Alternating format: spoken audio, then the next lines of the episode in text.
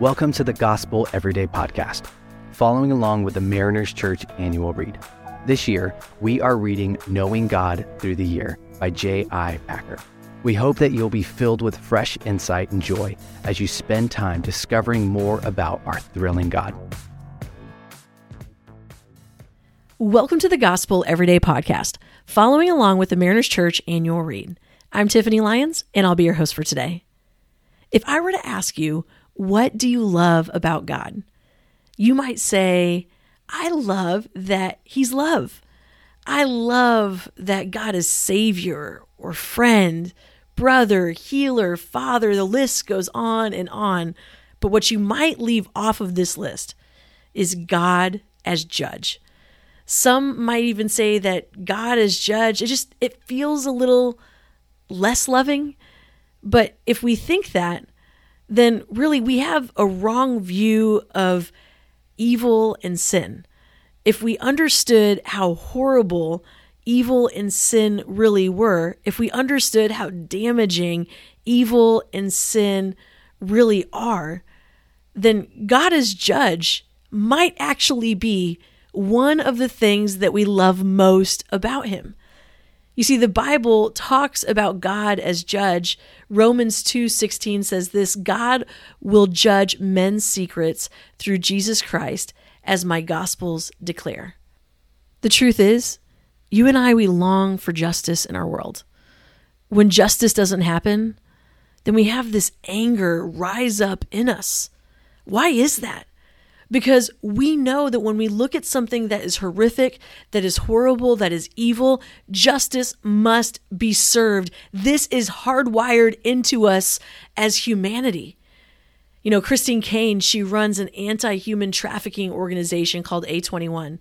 And I remember reading one of her books years ago when she actually goes into detail at the horror that some of these women had to endure as they were being trafficked throughout Europe. This was such injustice. This was so horrific. I didn't know these women. I didn't know what their faces looked like, but even being exposed in a very small way to the injustice that they had to go through, it made my stomach ache. It rocked me to my core. And I love that Chris when she came face to face with the injustice that was happening in our world, she started something. She couldn't help but do something because this is something that should not exist. And so her and her team work all over the world to fight the injustice of human trafficking. And one of my favorite things to see whenever she posts on Instagram is when she says, Good news! These traffickers just got convicted that they're sentenced to prison. Why are these posts that I celebrate? Why do thousands and thousands of people celebrate when they see that someone who is evil, who has done so many horrible things, is getting a just verdict? We celebrate this because justice is being served. If you and I were to watch some of these cases unfold in the courtroom, and then we see a judge who says, I don't really want to judge this. Let's just love. We would all be so appalled. Why? Because we know justice must be served. The most loving thing for that judge to do is to declare the judgment on the accused. You know, Romans 12, 19 says, Beloved, never avenge yourselves, but leave it to the wrath of God, for it is written, Vengeance is mine, I will repay, says the Lord. We have a God who is so aware of the injustice in our world, and he is saying, Hey, hey, hey, I want you to know that while you might be, feel hopeless, I am the God of the universe, and justice will be served we can love God as judge because he's a just judge. He doesn't let anything slide under the rug. And while we love that this is the kind of judge that he is to everyone else in the world, we may not love it so much when it comes to him judging us for what we're doing. The same kind of judgment may not feel so good to us. But J.I. Packer, he reminds us of something so beautiful that while God is judge, He's also Savior.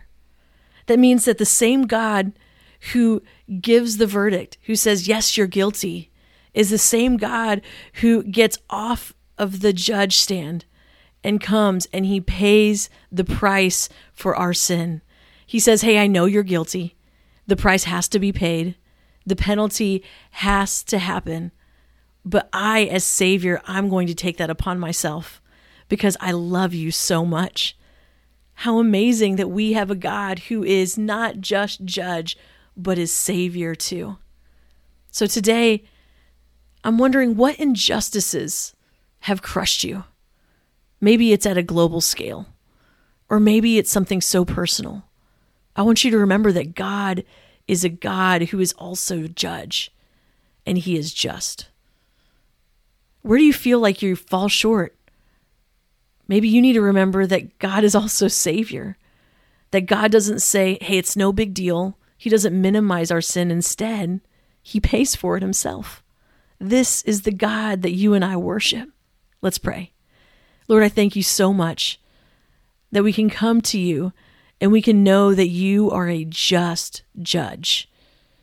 When we get crushed by the injustices in the world, by the evil, by the sin that hurts the people around us, we can know that you see it too and that you are just and that you are going to fight for justice.